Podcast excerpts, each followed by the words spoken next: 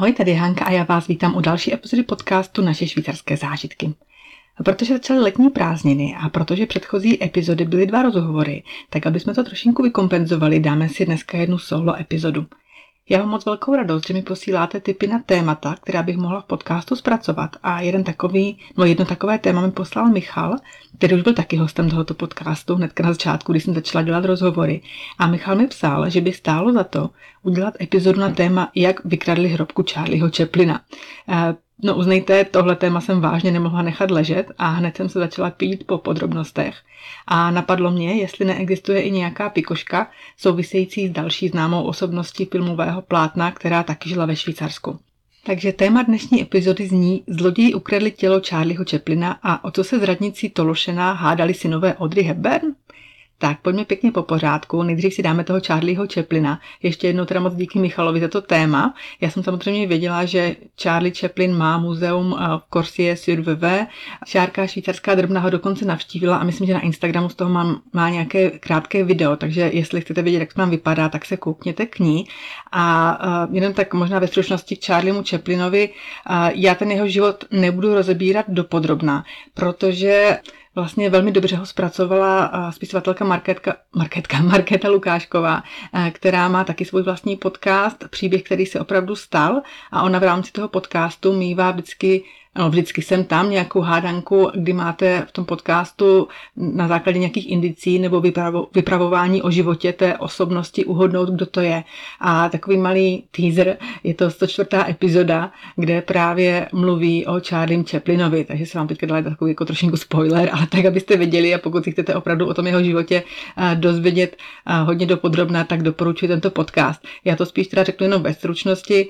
Charlie Chaplin se teda jmenoval vlastním jménem Charles Spencer Chaplin a patřil k nejslavnějším světovým filmovým tvůrcům. Své filmy vytvářel od námětů přes scénář a režii až po hraní v hlavní roli. Před 45 lety, v březnu 1978, zmizela rakev tohoto slavného filmaře ze hřbitova v Corsie sur ve Švýcarsku. A jak se teda vlastně Charlie Chaplin dostal do Švýcarska? On se narodil v Londýně a tam vyrůstal v extrémní chudobě ve Walworthu, teda v jižním Londýně, a potom vlastně se přestěhoval do Spojených států, kde během 12 měsíců od té doby, co tam přišel, natočil 36 krátkých filmů a stal se jednou z nejpopulárnějších amerických filmových hvězd. A ty filmy asi nemusím připomínat, mezi jeho velké hity patřil Kid, jeho první celovečerní film a taky moderní doba, Modern Times. Times. Um, vlastně jeho teda nejvíc proslavilo to jeho alter ego Tulák a jak už jsem říkala, ta jeho kariéra filmového tvůrce byla hodně dlouhá, vlastně začala, nebo trvala od éry němého filmu v Hollywoodu až po přechod k mluvenému filmu vlastně na konci 20. let 20. století. On měl čtyři manželky a nejdřív byla jeho manželkou Mildred Harrisová, potom Lita Grayová a Paulette Goddard a jeho čtvrtou manželkou byla uh, Ona Chaplinová, ona vlastně byla dcerou dramatika Eugena O'Neilla, tak ten, když si o té známosti dozvěděl, tak eh, jim Alan teda jako vydědil. No nicméně, eh, spolu s Chaplinem se vzali v roce 1943, když jí bylo teprve 18 let a jemu už bylo 54 let a měli spolu 8 dětí. Ta jejich rodina se usadila ve Švýcarsku v roce 1952 poté, co se Charlie Chaplin vlastně dozvěděl, že mu bude cestou na londýnskou premiéru na jeho filmu, uh, jeho filmu Limelight odepřeno výzum pro opětovný vstup do Spojených států. On tam prostě uh, byl obvinovaný, nebo ty jeho nepřátelé, uh, ho, ob, nebo kritici ho obvinovali ze sympatizování s komunisty a v té době, v té Americe 50. let, byl takový jako hon na komunisty. Takže vlastně díky tomu se usadil potom ve Švýcarsku. Žil tady teda 25 let a ke zděšení celého světa zemřel v prosinci 1977 ve věku 88 let poté, co ho ve spánku postihla mrtvice. Na jeho přání se potom 27. prosince konal malý soukromý anglikánský pohřební obřad na místním hřbitově, právě v tom Corsie Sirvevé. No a když se svět v prosinci 1977 loučil s Charliem Chaplinem, málo kdo by čekal, že se jeho jméno o několik týdnů později znova dostane na titulní stránky novin. Dva měsíce po jeho tragickém skonu totiž vesničané zjistili, že jeho hrob je prázdný a rakev chybí. No a to samozřejmě vyvolalo nejenom v té vesnici, vesnici značné zděšení. A pojďme se podívat trošinku malý exkurs do historie, vlastně jak to vůbec bylo v historii s krádežemi mrtvol, protože jak jsem zjistila, ty mají docela dlouhou tradici. Protože vlastně existuje historie vydělávání na lidských ostatcích, ať už vlastně vykradači evropských mumí až po zloděje těl z viktoriánské éry, kteří prodávali mrtvoly a anatomům a lékařům vlastně pro různé pokusné účely. Potom taky několikrát se po atentátu na Abrahama Lincolna pokusili zmocnit jeho těla. Krátce po Elvisově smrti byli zatčeni čtyři muži, kteří se snažili vloupat do jeho mauzolea a tělo Evy Peronové, vlastně slavné Evity, bylo po desetiletí pohřbíváno a znovu pohřbíváno, a protože vlastně to někdy ukradl a pak se to vrátilo zpátky a potom třeba v roce 2015, už teďka vlastně v novodobé historii, byla ukradena lepka německého režiséra F.V. Murnaua. No a Taky ještě jen před několika lety bylo z rodinné hrobky téměř ukradeno tělo Enza Ferrariho, přičemž potenciální zloději plánovali výkupné ve výši 10 milionů dolarů. No, takže to byl takový malý historický exkurs. Vraťme se zpátky k Charliemu Chaplinovi, protože ten jeho hrob vykopali dva zloději, kteří vlastně tu rakev odtáhli ke svému vozidlu a Potom se je podařilo dopadnout a 12. prosince 1978 byli obviněni ze znesvěcení Čeplinova hrobu a, a vlastně uh, jak to celé probíhalo, tak pojďme se na to podívat. Jak už jsem říkala, ten uh, věčný odpočinek Charlieho Chaplina po pohřbu neměl dlouhého trvání. Vlastně v noci z 1. na 2. března 1978 se po hřbitově v Korsie proháněli dva černě oblečení muži ozbrojení baterkami a ozbrojení, vyzbrojení baterkami a lopatami. Kdo to byl, k tomu se potom ještě dostanu, ale vlastně oni vytáhli tu dubovou rakev, která vážila 135 kg ze země a přinesli ji přes ten hřbitov do čekajícího auta. No a potom vlastně ten hrobník, nebo když to stalo, tak ten hrobník, jehož jméno bylo Etienne Buenzo, Buenzo řekl, byl jsem velmi šokován. Pomyslel jsem si, to není možné. V Itálii kradou těla kvůli výkupnému, ve Švýcarsku nikdy předtím. Zavolal jsem na policii, pořád jsem tomu nemohl uvěřit. Ne, dokud jsem neviděl všechny policisty kolem hrobu. Tak, a potom vlastně od toho 2. března až do 16. května obdržela ta Čeplinova manželka, Ona Čeplinová a její právník celkem 27 telefonátů s požadavkem na peníze. No a poté, co vlastně ten požadavek obdržela, vlastně to výkupné, které činilo přibližně 600 tisíc dolarů, tak ta policie začala sledovat její telefon a sledovat taky 200 telefonních údek v regionu. A samotná ta ona odmítla zaplatit výkupné s tím, že její manžel by požadavek požadoval, považoval za směšný. No a taky dodala, Charlie je v nebi a je v mém srdci, jeho ostatky na zemi nejsou důležité. No jenomže mezi tím se uh, rozneslo, že hrob velkého muže v Korsieru byl zesvěcen. No a najednou nebyli ti dva pachatelé jediní, kteří uh, požadovali peníze a výkupné a té rodině se začaly uh, dostávat žádosti o výkupné od různých darmož, darmožroutů, kteří se vlastně chtěli na to jméno jako přiživit. Že jo? No ale to potom donutilo skutečné pachatele prokázat, že Čeplinova rakev je v jejich držení, což se jim podařilo tím, že pořídili fotografii, na níž je rakev vedle díry v kukuřičném poli.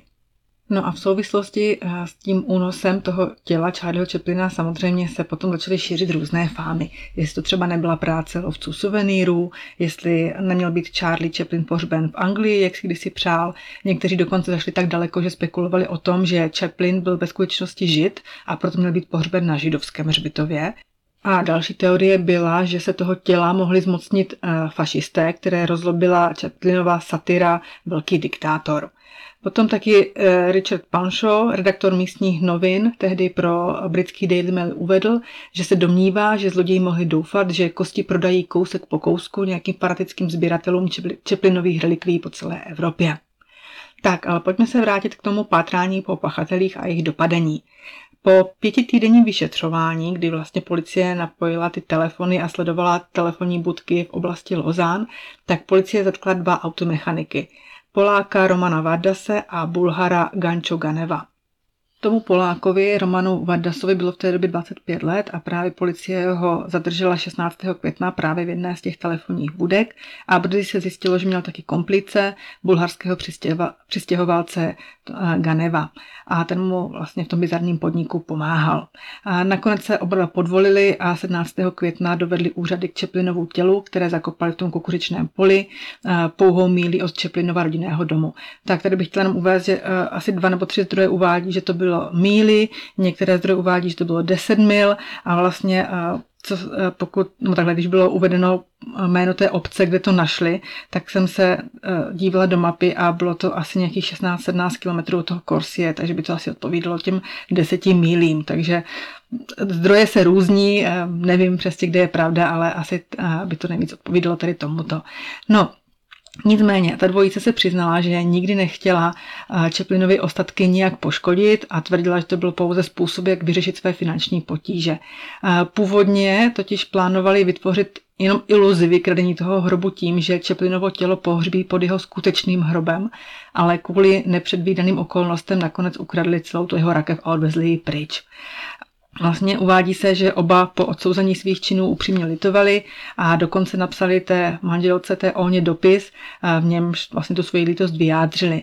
A ta jim nakonec odpustila a rozhodla se ten incident nějak jako přejít. Od té doby, no potom vlastně ty ostatky Charlesa Chaplina se vrátily zpátky na ten místní hřbitov, ale tentokrát už tu rakev pro jistotu zalili rovnou do betonu. Potom eh, vlastně byl soud s těmi eh, pachateli a britskému deníku eh, Guardian ten Vardas řekl, že se loupeže zúčastnil vlastně stejně jako Ganev, protože měli finanční problémy. Proto jsem se rozhodl ukrýt tělo Charlieho Chaplina a vyřešit tak své problémy, řekl podle novin.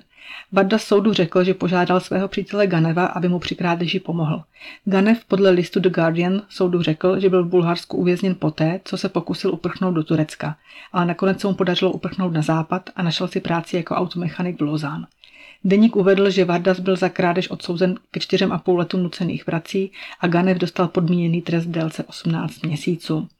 A pro změnu ten spoluobžalovaný Ganev zase u soudu uvedl, zvedání rakve mi nevadilo, tam odkud pocházím není smrt tak důležitá. Potom ještě uvedl, že poté, co použil své vozidlo k převozu rakve a pomohl ji znova pohřbít, se již na celé záležitosti nepodílel. A vlastně podle psychiatrického posudku, který si vyžádal Ganevův právník, se však ten Bulhar, který uvedl, že se k plánu Varda se připojil pouze v domění, že rizika jsou minimální, začal obávat dopadu zmizení rakve na veřejnost. No a teda ještě krátce k tomu, jak, te, jak našli tu rakev. Jak už jsem říkala, ty únosci si poněkud hloupě nemohli vzpomenout na přesné místo, na poli, kde tu rakev ukryli.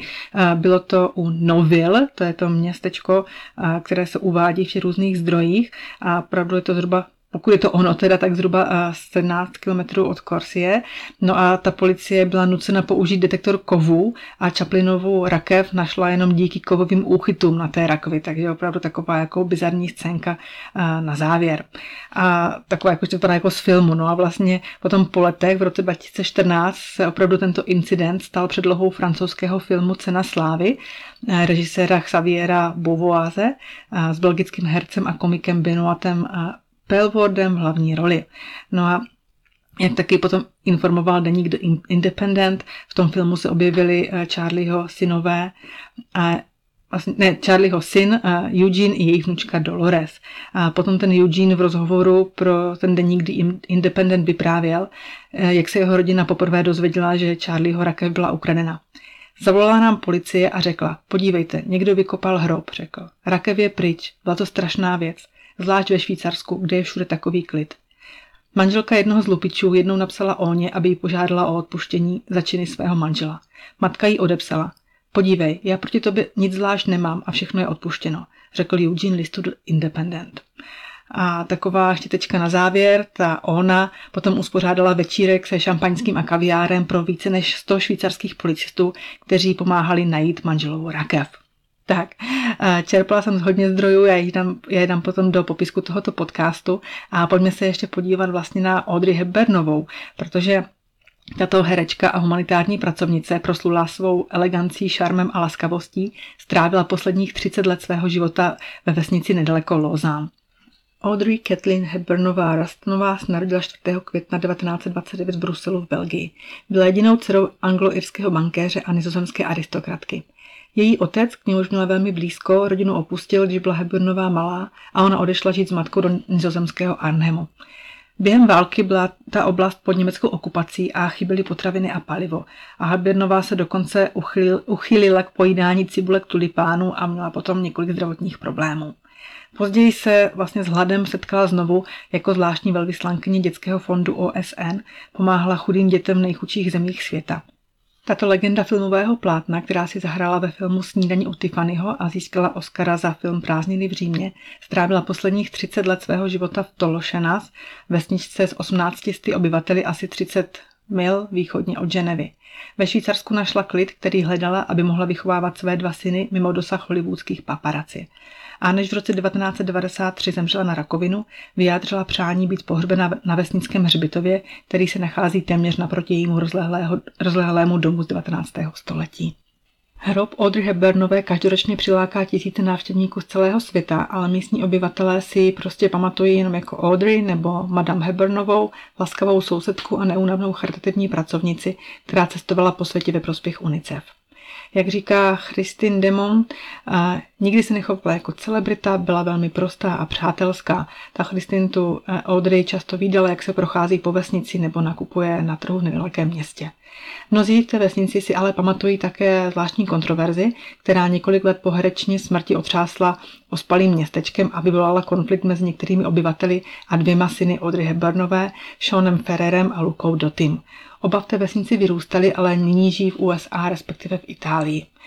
Právě středem sporu byla stará škola za hřbitovem, kterou již dvě třídy obyvatelé vesnice přestavili na malé muzeum věnované právě Eudry Hepburnové, její práci herečky a velvyslankyni UNICEF.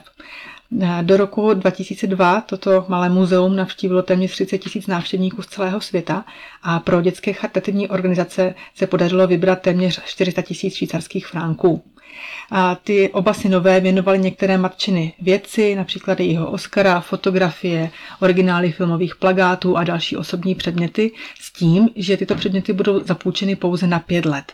No a potom se teda stalo, že v roce 2002 ti synové požádali o vrácení těchto exponátů s poukazováním na to, že bylo dohodnuto, že budou muzeu zapůjčeny pouze na pět let.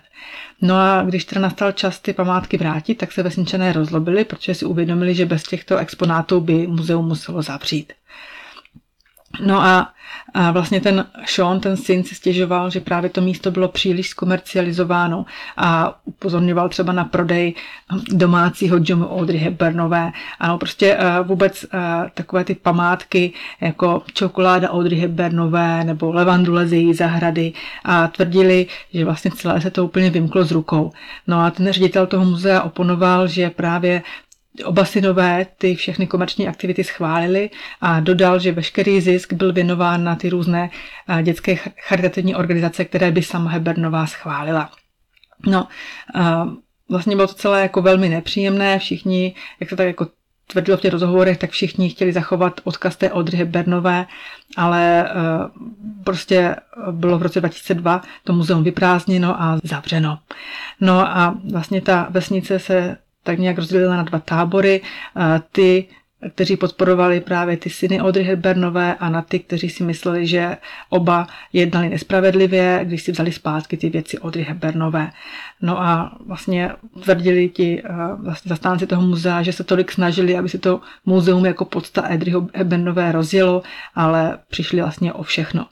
No nicméně existuje i třetí tábor a to jsou ti, kteří věří, že právě v zájmu Audrey Hepburnové by se měly ty staré zášti vlastně uklidnit a potom vlastně se stalo to, že deset let po uzavření muzea se ti obyvatelé sešli v centru vesnice, aby herečce věnovali malou sochu, dar od jejich synu. A je to vlastně bysta Audrey Hepburnové, kterou právě najdete na malém náměstíčku.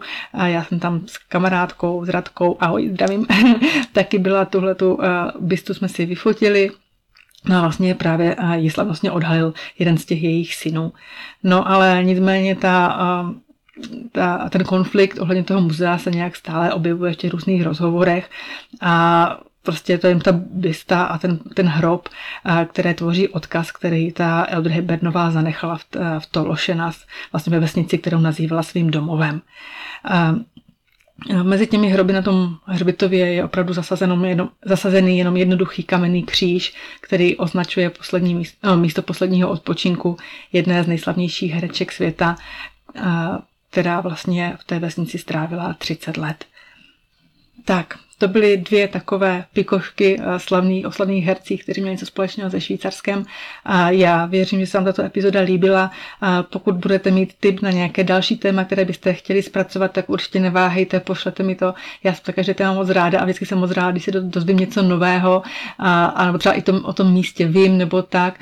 A třeba mě to inspiruje k tomu, abych ho navštívila a zjistila něco navíc. Tak jo, díky, že jste poslouchali a mějte se krásně a přeju krásné prázdniny. Ahoj!